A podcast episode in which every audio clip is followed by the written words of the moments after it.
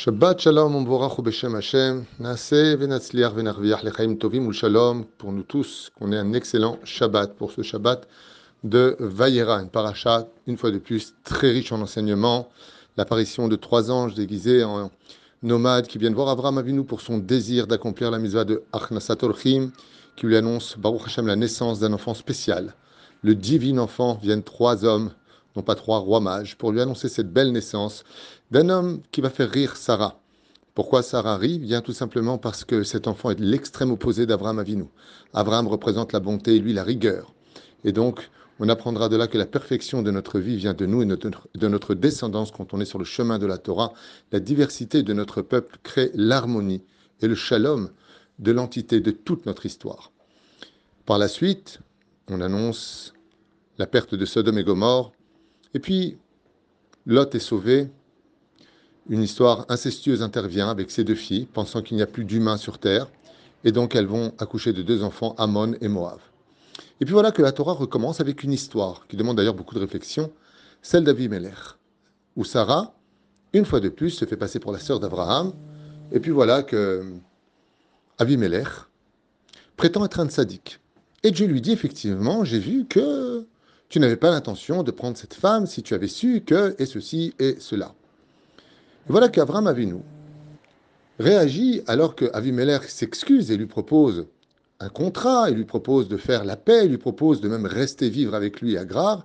Eh bien, Avram dit qu'il ne peut pas. Pourquoi il ne peut pas? Parce que qui en irat elokim bamakom Car ici, il n'y a pas de crainte du ciel. Et je ne peux pas résider, résider dans un endroit où il n'y a pas de crainte du ciel. C'est pas possible. Bizarrement, quand on continue la paracha, après le renvoi de Hagar et de Ishmaël, pour lequel Akadosh promet à, à Hagar de donner une grande descendance à Ishmaël parce qu'il vient quand même de la semence d'Abraham, eh bien, d'un coup, on tombe sur la Hakedat Yitzhak.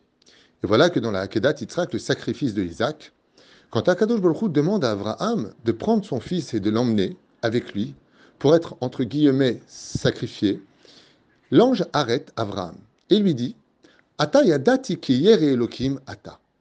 Voici que maintenant je vois que tu crains le ciel. Et là, on a tous envie de se poser la question, mais on sait très bien qu'il craint le ciel, puisque avec Avimelech, il lui a dit Je ne peux pas rester avec vous parce que vous ne craignez pas le ciel. Vous avez beau avoir des coutumes très civilisées, avec le col blanc, la belle cravate, une façon élégante de parler, mais vous êtes immoraux. Vous n'avez pas de problème d'aller les hommes avec les hommes, les femmes avec les femmes, les hommes avec les animaux de vous tromper, de prendre une femme mariée sous prétexte que l'amour est plus fort que tout.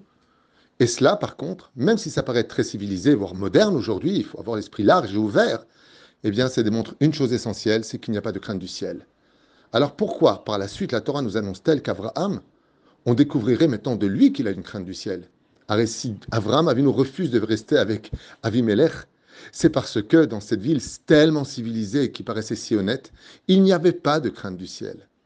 La réponse se trouve dans la même question. C'est parce qu'Abraham n'a jamais fréquenté des lieux où il n'y avait pas de crainte du ciel qu'il a pu prouver dans un des moments les plus efficaces de la vie qu'il avait de la crainte du ciel. Si tu veux avoir de la crainte du ciel, ne fréquente pas des endroits où on t'apprend le contraire de la crainte du ciel. Et la crainte du ciel, c'est tout simplement d'être capable d'envahir deux dimensions par sa réflexion. Je fais parce que Dieu me le demande, je ne veux pas le décevoir et je le fais pour ne pas m'éloigner de la lumière de la Torah. Vous voyez, chers amis, beaucoup de gens m'ont écrit en me disant Mais non, gratuit tout Ce que fait Gad Elmaleh, c'est pour la promotion de son film, c'est pas vrai du tout. Alors que pendant que je vous parle, sa sœur, il y a trois jours, a dit qu'elle a reçu des photos de son frère pris en photo en monastère avec un livre de, avec une croix dessus, vous avez bien compris. Elle lui a envoyé en photo elle a dit Je suis choqué, c'est la première fois de. Je sais que mon frère fréquente les églises depuis très longtemps. Je sais qu'il fréquente les curés depuis très longtemps, mais là, m'envoyer une photo parce qu'il est dans un monastère en train d'apprendre le catholicisme, il ne l'avait encore jamais fait. Et ça, ça n'a rien à voir avec la promotion de son livre. C'est une émission qu'elle a fait il y a trois jours. Ma femme l'a vu, moi je ne l'ai pas vue. Juste pour vous dire une chose. Pour ceux qui pensent que c'est la promotion de son film qu'il essaie de faire, réveillez-vous un petit peu. Son film incite à l'assimilation. Le film de Gad Elmaleh, chers amis, est un des endroits où c'est Abraham, dans cette paracha de Vayera, car celui qui veut voir Dieu doit avoir de la crainte du ciel s'il veut ouvrir son esprit. Craindre le ciel, c'est écouter ce que Dieu lui demande. Et justement, des fois, fermer les frontières de son pays, c'est ouvrir les bras pour les étrangers. Ça veut dire que si tu veux savoir qui est l'étranger, reconnais d'abord ton identité. Abraham Avinu, s'il avait su aujourd'hui cette histoire, eh bien vous pouvez être certain qu'il vous aurait interdit de fréquenter ce film. Parce que si on a un tout petit peu de réflexion, allez, je vais rentrer dans le jeu, allez, tout ce qu'il fait, c'est du balagan, parce qu'il veut que tout le monde ait voir son film. Mais de quoi parle son film? Le film parle de deux choses comme il ne le cache pas. Il parle de sa vie à lui, pour annoncer petit à petit ses intentions. Et la deuxième chose, les gens qui vont aller voir son film, eh bien ressortiront en disant, bah voilà, tu vois, c'est ça que j'aime chez lui. Dieu est dans tous dans les synagogues, les églises, les mosquées, dans les temples Shaolin. Dieu est partout, c'est ça, c'est ça que j'aime, l'amour de, l'autre, sans le juger. Mais il n'y a pas de problème, personne ne vient juger personne. Le seul problème qu'on a, c'est que celui qui hésitait aujourd'hui se marier à un mariage mixte n'hésitera pas.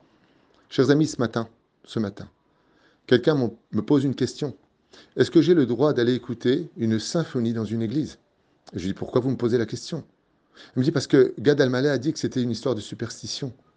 Je lui dis mais madame, Gad Elmaleh dit des bêtises. Ah bon, mais c'est pourtant un juif, il dit qu'il a étudié le Talmud. Faites attention de ne jamais fréquenter des gens qui n'ont pas de crainte. Hayot seminat tame tamehu. Vous savez à quoi ça ressemble? Même si vous dites que tout ça c'est une promotion, chose qui est totalement faute pour son livre, euh, pour son film, N'oubliez pas le contenu du film. C'est-à-dire que, ok, il fait le balagan pour qu'on aille voir son film et que son film marche, mais son film lui-même incite à l'assimilation. Et c'est bizarre que Mina Shamaim, Vayera, nous parle exactement de cette dimension. Avimelech lui propose de rester, c'est civilisé, ok, je savais pas, la tchouva existe. Et puis voilà qu'il lui dit non, il n'y a pas de Hirat Hashem. On ne va pas s'asseoir face à un film où non seulement il n'y a pas de Hirat Hashem, mais de qui plus est qui cause la confusion dans la foi de chacun de nous. On est vraiment à la veille de la Géoula, et je peux vous dire que le Satan est en train de s'exciter dans tous les sens. Et pour ceux qui voudraient poser la question, est-ce que j'ai le droit de dire ce que je dis, ou est-ce que j'ai le droit de faire ce que je fais? La réponse est que celui qui ne le fait pas rendra des comptes. Quand on touche à l'honneur de la Torah, quand on touche à un seul cheveu d'un juif, quand on touche à l'honneur d'Akadosh Baruch de rester les bras croisés en rigolant et en ricanant dans son fauteuil, démontre que quelque part, eh bien, on reste indifférent à un autre juif qui pourrait s'assimiler, et encore une âme perdue. Si Hitler a réussi à tuer 6 millions de corps, à nous de veiller, d'éviter de perdre des âmes de notre peuple. Shabbat Shalom.